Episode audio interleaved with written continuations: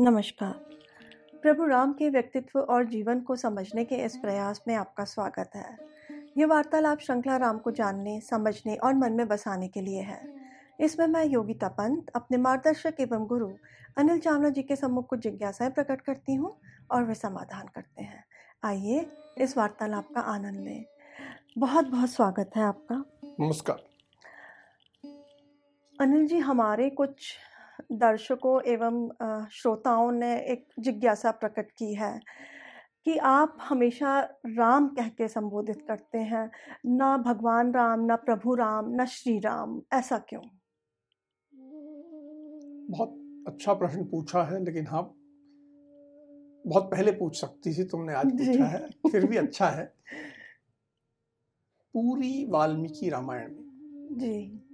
जो संस्कृत का मूल पाठ है जी। कभी भी महर्षि वाल्मीकि ने श्री राम शब्द का प्रयोग नहीं किया है। ना प्रभु राम का किया है ना भगवान राम का किया तो स्वाभाविक है कि मैं महर्षि वाल्मीकि से आगे निकलने की तो कल्पना भी नहीं कर सकता। जी। मैं उनके पीछे चलने वाला एक छोटा सा तुच्छ सा व्यक्ति हूँ। जी। तो जो उन्होंने किया वो कर रहा हूँ। वो जैसा संबोधित करते रहे मैं वैसा ही कर रहा हूँ। जी। दूसरी बात कि यदि हम लोक परंपरा की बात करें ये तो शास्त्र की बात हुई। जी। अगर हम लोक परंपरा की बात करें तो लगभग पूरे उत्तर भारत में अभिवादन जो है वो राम राम होता है जय सिया राम होता है। जी। आप मथुरा के आसपास चले जाएँ तो लोग कहेंगे राधे राधे। जी। कोई कभी ऐसा कहता है श्रीमती राधे श्रीमती राधे? नहीं। नहीं कहता ना? नहीं। यहाँ तक कि यदि आप याद करो तो एक व्यक्ति के बारे में उनके दिल्ली में राजघाट पे समाधि है लिखा हुआ है हे राम। जी। हे श्री राम तो नहीं लिखा? नहीं। हे राम ही लिखा ना? जी। तो लोक परंपरा में भी केवल राम कहने की परंपरा है कृष्ण कहने की परंपरा है।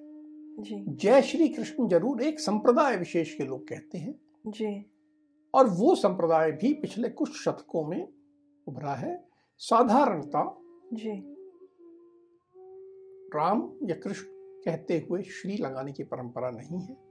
पिछले तीन चार दशकों में ये एक राजनीतिक नारे के रूप में उभरा जब लोग जय श्री राम कहने लगे। जी। अभिवादन जो है वो या तो राम राम है या जय सिया राम। जी। ये श्री राम कहना ना तो शास्त्रों के अनुसार है ना लोक परंपरा के अनुसार है। एक और मेरा मानना है जी। कि राम अपने आप में संपूर्ण है। जी। राम के आगे कोई विशेषण नहीं लग सकता। ये ऐसा है। जरा थोड़ा सा अंग्रेज़ी का इस्तेमाल करते हुए बताऊँ जी। यदि मैं अपने दो मित्रों से मिलूं जी। एक मित्र के बारे में कहूँ कि ये बिल्कुल परफेक्ट जी। ये परफेक्ट है। जी। कहा ही इज़ परफेक्ट जी। और दूसरे व्यक्ति के बारे में कहूँ ही इज़ वेरी परफेक्ट तो मैंने क्या किया? पहले वाले का अपमान कर दिया। जी। कि यानी ये इसमें कुछ कमी है क्योंकि हाँ। दूसरे वाला वेरी परफेक्ट है और ये केवल परफेक्ट है। जी। अर्थात अपमान हो जी। तो राम के आगे कुछ भी लगाना राम का अपमान है। राम अपने आप में संपूर्ण है। उनके आगे कुछ लगाने की आवश्यकता नहीं है। आप राम के आगे कुछ भी लगाते हैं तो राम का सम्मान बढ़ता नहीं क्योंकि राम का तो सम्मान इतना है कि बढ़ा ही नहीं सकते आप। अब राम का सम्मान कैसे बढ़ाओगे? कृष्ण का सम्मान बढ़ा नहीं सकते आप। जी। वो तो सर्वोच्च जो सर्वोच्च है उसके आगे पद कुछ ऐसा लगाना वो भी ठीक नहीं। और एक व्यक्तिगत रूप से भी मैं एक राइट मानना है कि हम लोगों के लिए राम कोई बहुत ऊँचे बैठे हैं और मैं नीचे बैठा हूँ ऐसा नहीं है। जी। हम तो कहते हैं तुमेव माता च पिता तुमेव तुमेव बंधु च सखा तुमेव जी। राम मेरे बंधु भी हैं सखा भी हैं मैं तो राम और कृष्ण के कब्र में हाथ डाल के नृत्य कर सकता हूँ। जी। वो मेरे बंधु हैं मेरे सखा हैं मेरे मित्र हैं। जी। जब मैं उस भाव में राम को लेता हूँ जी। तो इस तरह की बातें कि श्री लगाइए और अगर मैं श्री लगाना प्रारंभ कर दूँ तो कुछ संतों में मैंने देखा श्री श्री 108 लिखते हैं। जी। कुछ श्री 1008 लिखते हैं। तो मैं राम के आगे कितने श्री लगाऊँगा? जी। ये सबसे राम का अपमान होगा जी। उसी तरह राम के आगे जी लगाते हैं कुछ लोग। कुछ लोग लोग परंपरा में भावना से तुम भी कई बार लगाते हो मैंने तुम्हें कभी टोका नहीं। जी जी। जी जो है वो भी श्री का ही अभ्रंश रूप जी। कोई आवश्यकता नहीं। हाँ या तो कहते हैं तो श्री लगाओ या जी लगाओ एक दो- दोनों एक ही बात है। एक ही बात है। लेकिन आवश्यकता नहीं है राम इतने सर्वोच्च हैं कि उनके आगे कुछ लगाने पीछे कुछ लगाने की आवश्यकता नहीं है। उनको याद करने के लिए मन में प्रेम चाहिए। और यदि प्रेम है जी। तो शब्दों में क्यों उलझ रहे? प्रेम से याद करो। और जितने छोटे ढंग से आप याद करो उनके गुणों को अपने में अपनाओ। हाँ वो उतना राम आपके मन में आएँगे। शब्दों में जी। उलझने की कोई आवश्यकता नहीं है। तुम राम जी कहती हो कई बार प्रभु राम कहती हो मैंने तुम्हें टोका नहीं। जी। तुम्हारे दिल की बात है तुम्हारी इच्छा जैसे करे। सब ठीक है। मन में प्रेम रहे। हाँ। राम के आगे लगाने की आवश्यकता या पीछे कुछ लगाने की आवश्यकता नहीं है। राम के साथ जो लग सकता है एक नाम बस वो एक ही है तो वो है सीता का। सीता से राम की संपूर्णता पड़ जाती है। सीता राम अपने आप में एक है। जी। उनको अलग नहीं किया जाता इसलिए सीताराम कहा जाता है जय सिया राम कहा जाता है। जी। जय श्री राम नहीं ये पारंपरिक नहीं। इसलिए मैं केवल राम कहता हूँ और जो लोग इससे बुरा मानते हैं उनसे क्षमा प्रार्थी आपने बहुत सुंदर बात बताई और जो बहुत ज्ञानवर्धक स्पष्टीकरण दिया। इससे जो मेरे मन में की भी जो जिज्ञासा था हुई वो शांत हुई। अब हम आज की चर्चा को प्रारंभ करते हैं। अनिल जी पिछली बार आपने बताया था कि महाराज दशरथ की मृत्यु हो गई थी तो उसके पश्चात क्या हुआ? महाराज दशरथ का देहांत रात्रि को हुआ। जी। सूर्योदय के पूर्व ही जो परंपरा थी जो लोग आते थे सूर्योदय के पूर्व अलग अलग लोग राजमहल में आते थे वो आए। उन्होंने हाथ लगाया पता लगा कि अब महाराज नहीं रहे। तुरंत मंत्रियों को सूचना दी गई। मंत्रियों ने अभी सूर्योदय के पूर्व ही सब मंत्री आ गए। सबको चिंता हुई कि अभी इनका तो कोई अंतिम संस्कार करने वाला नहीं है। जी। राम और लक्ष्मण वन में जा चुके हैं। जी। भरत और शत्रुघ्न तो मामा के घर हैं जो बहुत दूर है। जी।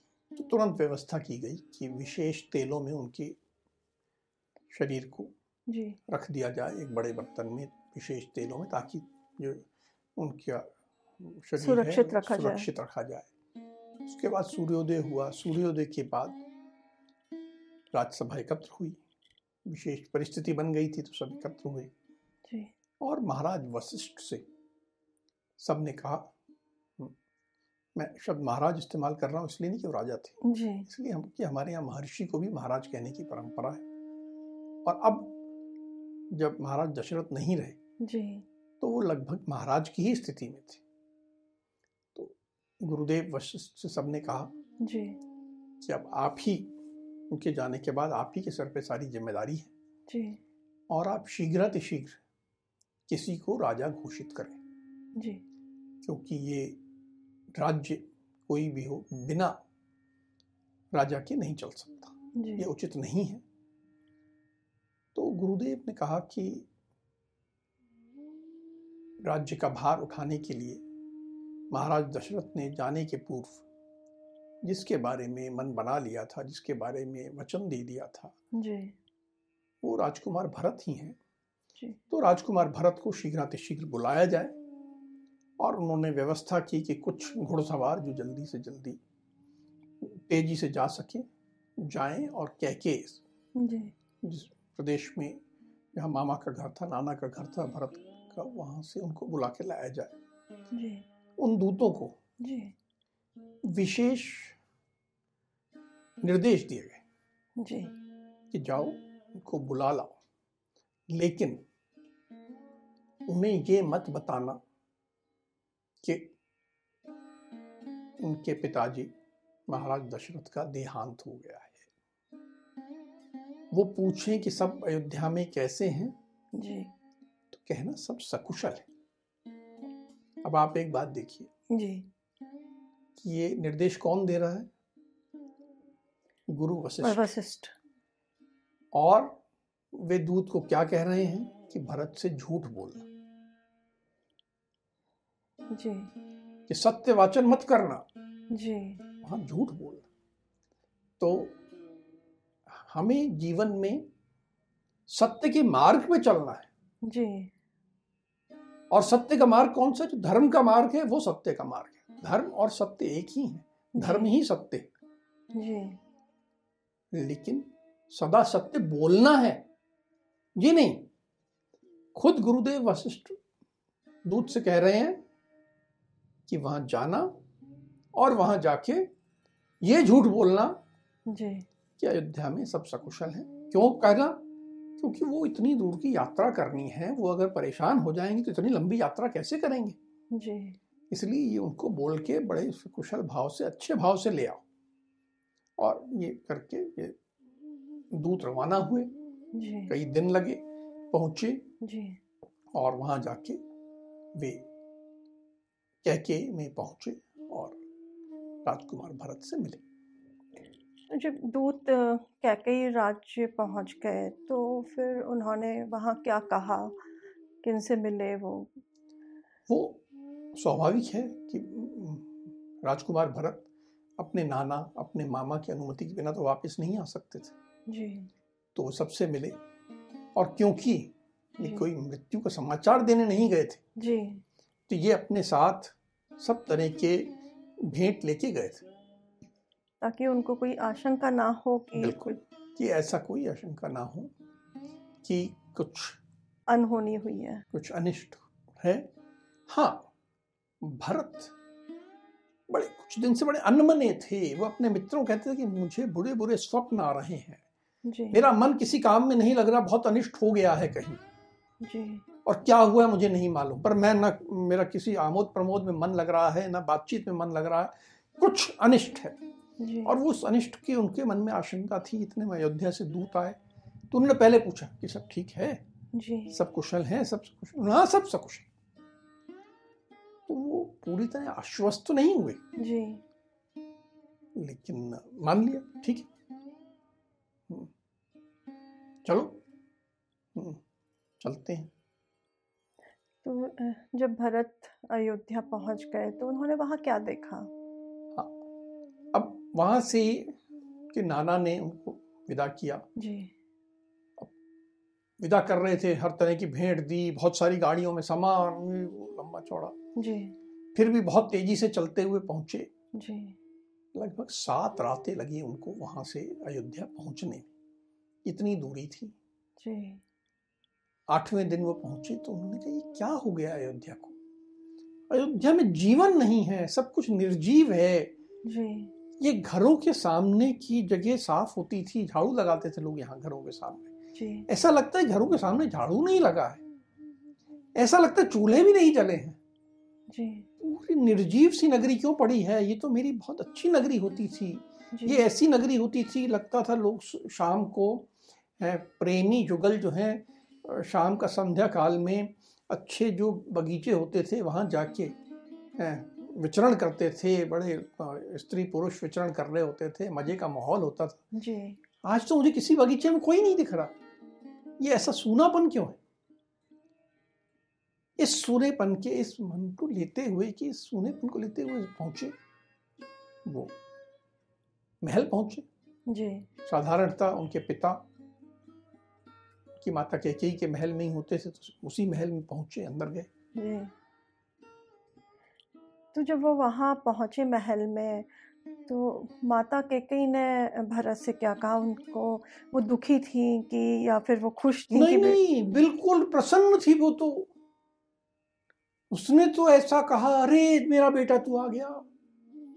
बड़ा आनंद हुआ उसको गले से लगाया उसका माथा चूमा उसको बिठाया। बोले मैं तेरे लिए खाने के लिए क्या लाऊं? तू थक गया होगा बैठ। और मुझे बता वहाँ क्या क्या में सब ठीक हैं। हम्म और मेरे पिता कैसे हैं? और मेरा भाई जुधाजी तेरे मामा कैसे हैं? तेरे नाना कैसे हैं? वहाँ पर सब बाग बगीचे शहर सब ठीक है आनंद मंगल। तो इसने सब बताया कि हाँ वहाँ सब आनंद मंगल है ऐसे है ऐसे सब अपना कथा बताता रहा। तो फिर आ, माता कैकई ने वहाँ अयोध्या के बारे में कुछ नहीं बताया उन भरत को? जब ये सब बता चुका है भरत तो भरत ने पूछा कि ये कुछ मुझे अयोध्या में कुछ गड़बड़ लग रहा है। जी। हम्म मैं आया तो अयोध्या में जैसे जीवन नहीं बचा है। हम्म, अयोध्या में बड़ा सूनापन है सबके चेहरे उतरे हुए थे। हम्म, हम्म, और यहाँ आपके महल में हमेशा मुझे महाराज मिला करते थे। महाराज कहाँ हैं? बात क्या हुई है मुझे बताइए। जी। तो उस समय फिर क्या ने कहा कि जो सब प्राणियों की गति होती है जी। वही तुम्हारे पति को पिता को भी प्राप्त हो गई है और वो अगले लोक को प्रस्थान कर गए भरत ने पूछा होगा कि वो आ, कैसे मृत्यु हुई उनकी कब मरे? एकदम वो तो घबरा गया कि ये क्या हो गया? जी। और मेरी माता इतनी प्रसन्नता से बैठे मेरे से वहाँ का हालचाल पूछ रही है यहाँ इतनी बड़ी घटना हुई है और मुझे बता ही नहीं रही है। जी। वो एकदम ज़मीन पे बैठ गया रोने लगा। बोली कैसे हुआ? जी। क्या हुआ? हम्म मुझे अच्छे से बताओ। मुझे ये भी बताओ हम्म कि जाते हुए मेरे लिए कुछ कह के गए हैं क्या? जी। उनके अंतिम शब्द क्या थे? हम्म कुछ तो कहा होगा उन्होंने। जी। ये तो कभी अनपेक्षित है पूरी तरह। क्या बात हुई? जी। कैकेयी ने कहा कि वो जाते हुए यही कह रहे थे कि वो भाग्यवशी वाले होंगे। जिनका सौभाग्य होगा वो राम और सीता लक्ष्मण को। पंद्रह वर्ष बाद जब वो वन से लौटेंगे तब उनके दर्शन करेंगे। फिर अब ये राम जी जो वन में गए उसके बारे में भी कुछ पूछा होगा भरत ने कि वो क्यों गए वन में और वो भरत और चौंक गया। कि ये क्या हो गया? बोले आप कैसी बात कर रहे हो? राम सीता लक्ष्मण वन में चले गए। क्या हुआ? राम ने कुछ गलत काम कर दिया? जी। राम ने किसी ब्राह्मण का धन हड़प लिया? जी। हैं? राम ने किसी निर्दोष की हत्या कर दी? जी। राम ने किसी पर स्त्री पे नज़र डाल दी जी। कि भाई किसी और की पत्नी है और उस पर नज़र डाल दी हो। जी। ऐसा कुछ हो गया तो हाँ होता है कि वन में भेज दिया जाता है राज्य से निकाल दिया जाता है। ऐसा कुछ हो गया क्या? जी। तो कैकी बोली नहीं ऐसा कुछ नहीं है। ये कोई बात नहीं हुई। जी। राम तो ऐसा कर ही नहीं सकते। जी। हम्म, राम ने ना किसी पराई स्त्री पे नज़र डाली वो तो डाल ही नहीं सकते। जी। ना उन्होंने किसी की निर्दोष की हत्या की वो ऐसा भी नहीं कर सकते वो न्याय के इतने प्रिय हैं। और ना ही उन्होंने किसी ब्राह्मण का धन हड़प लें वो तो दान करने वाले हैं वो क्यों हड़पेंगे? ये जी तू ऐसा गलत सोच रहा है सब नहीं हुआ। जी। तो भरत और चौंक गया कि ये तो कैसी बात कर रही है? जी। कि ये सब भी नहीं हुआ फिर भी राम वन में चले गए। जी। उसने कहा फिर हुआ क्या? जी। तो फिर क्या की बोली? ने बताया। देखो मुझे पता लगा था कि राम का राज्याभिषेक हो रहा है। और मैं ये नहीं चाहती थी कि राम का राज्याभिषेक हो। और मैं तुम्हें राजा बनाना चाहती थी। इसलिए मैंने सब ये प्रपंच रचा। और मैं सफल हो गई देखो। और अब तुम बस कोई ज़्यादा विचार मत करो। अब तुम बड़ी प्रसन्नता से अपने पिता का अंतिम संस्कार करो और राज्याभिषेक करा के राज्य करो। अब तुम्हारा ये निष्कंटक राज्य है तुम्हारे रास्ते में कोई अड़चन नहीं है मैंने सारी अड़चनें हटा दी। अब तुम तो बस आनंद करने का तुम्हारा टाइम है। जी। राज्याभिषेक का करके राजा बन के जीवन का सुख भोग। तो बड़ी प्रसन्न भाव में थी उसके विजय का क्षण था उसके लिए। मतलब महाराज दशरथ की मृत्यु का कुछ प्रभाव नहीं पड़ा उनके ऊपर। बिल्कुल नहीं। वो तो प्रसन्न थी कि मैंने जो कुछ अपनी रचना रची थी मैं उसमें कामयाब हो गई। उसमें कामयाब हो गई और अब वो अपने पुत्र से उस खुशी को बांट रही थी कि देख मैंने तेरे लिए ये सब किया है। आ देख इसका आनंद ले। उसे लग रहा था कि उसका पुत्र हम्म बहुत खुश होगा। खुश होगा उसे धन्यवाद देगा। तो ये भरत की क्या प्रतिक्रिया रही थी जब ये सारी चीज़ें जानने के बाद? भरत की प्रतिक्रिया मत पूछिए।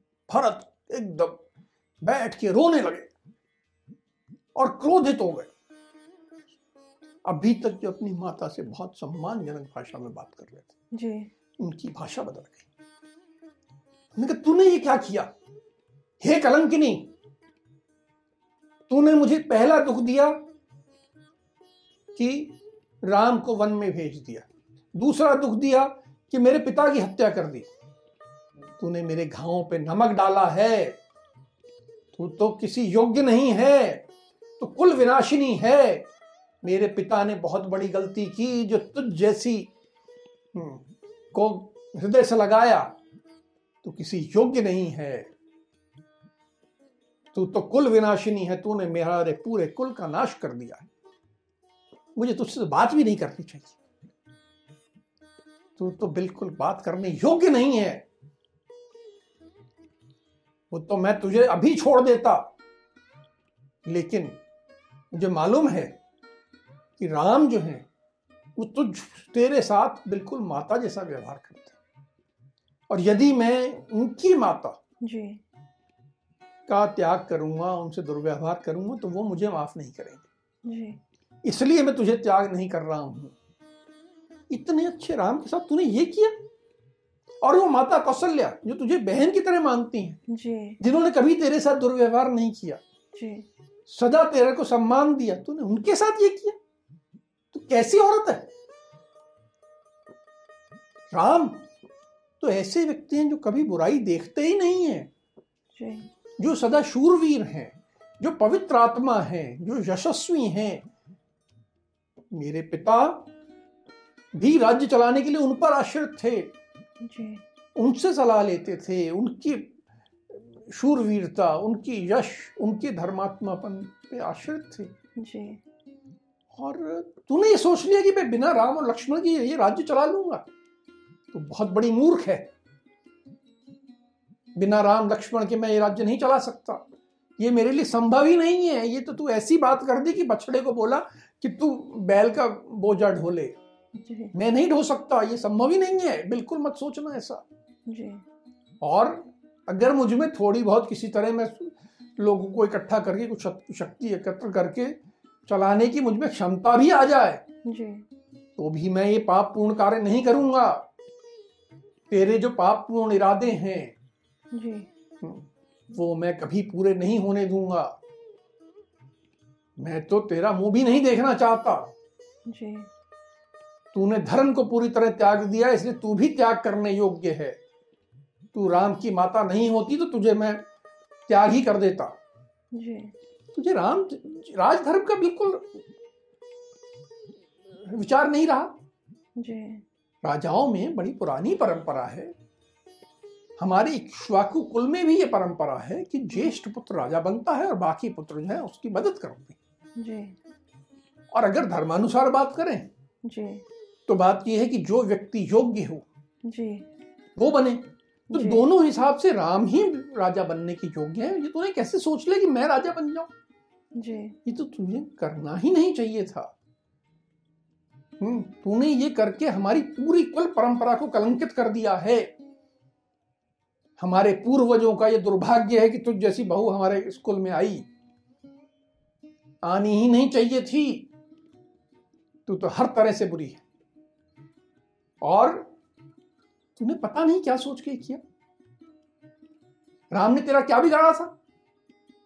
महाराज दशरथ ने तेरा क्या बिगाड़ा? माता कौशल्या ने तेरा क्या बिगाड़ा? कि उनके साथ तूने ऐसा किया? तू तो है ही खराब। तू माता के रूप में मेरी शत्रु है।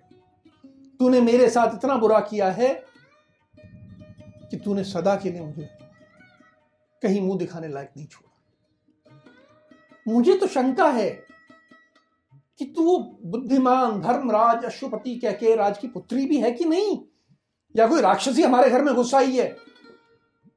तो उनकी पुत्री कहलाने योग्य भी नहीं है। उन्हें माता कौशल्या इतनी धर्मात्मा है जो हर तरह से योग्य है हर तरह से धर्म के मार्ग पर चलने वाली। तूने उनको इतना बड़ा शोक दिया इतना बड़ा दुख दिया पुत्र विछो का तो निश्चित नरक में जाएगी। और इस लोक में तो तेरे पति तुझे छोड़ ही गए हैं। अगले लोक में भी तू नरक में जाएगी और अपने पति से कभी नहीं मिलेगी। तू अलग ही रास्ते जाएगी तू हमेशा दुख पाएगी इस लोक में भी और अगले लोक में भी। जी। मैं तो इस कलंक को लेके जी नहीं सकता। तूने जो मुझे कलंक दिया मैं इससे जी नहीं पाऊँगा। मुझे ये कलंक अपने माथे से हटाना होगा। मैं तेरी योजना पूर्ण नहीं होने दूँगा। मैं राम को लौटाने के लिए वन में जाऊँगा। मैं इस राज्य में रहूँ और राज्यवासी मुझे देखकर आँसू बहाए कि ये देखो ये जा रहा है जिसके कारण राम वन में गए थे। मैं ऐसा पाप नहीं सह सकता। मैं ऐसा पाप को वहन कर ही नहीं सकता मेरे में इतनी शक्ति नहीं है और मैं इस पाप को लेके तो का बोझ लेके जीवन भी नहीं जीना चाहता। जी। मैं तो अपने माथे पे लगाई कलंक धोऊँगा और हे पापिनी हे कुलक्षणी हे कुल विनाशिनी हे कुल घातनी तो सुन अब तेरी कोई गति नहीं। तो या तो आग में कूद जा या अपने गले में रस्सा बाँध के लटक जा या किसी वन में जाके अब गुम हो जा। तुझे जो करना है कर, मैं तो अपना पाप धोऊँगा। और ये कहते हुए, रोते हुए बिल्कुल बेसुध हो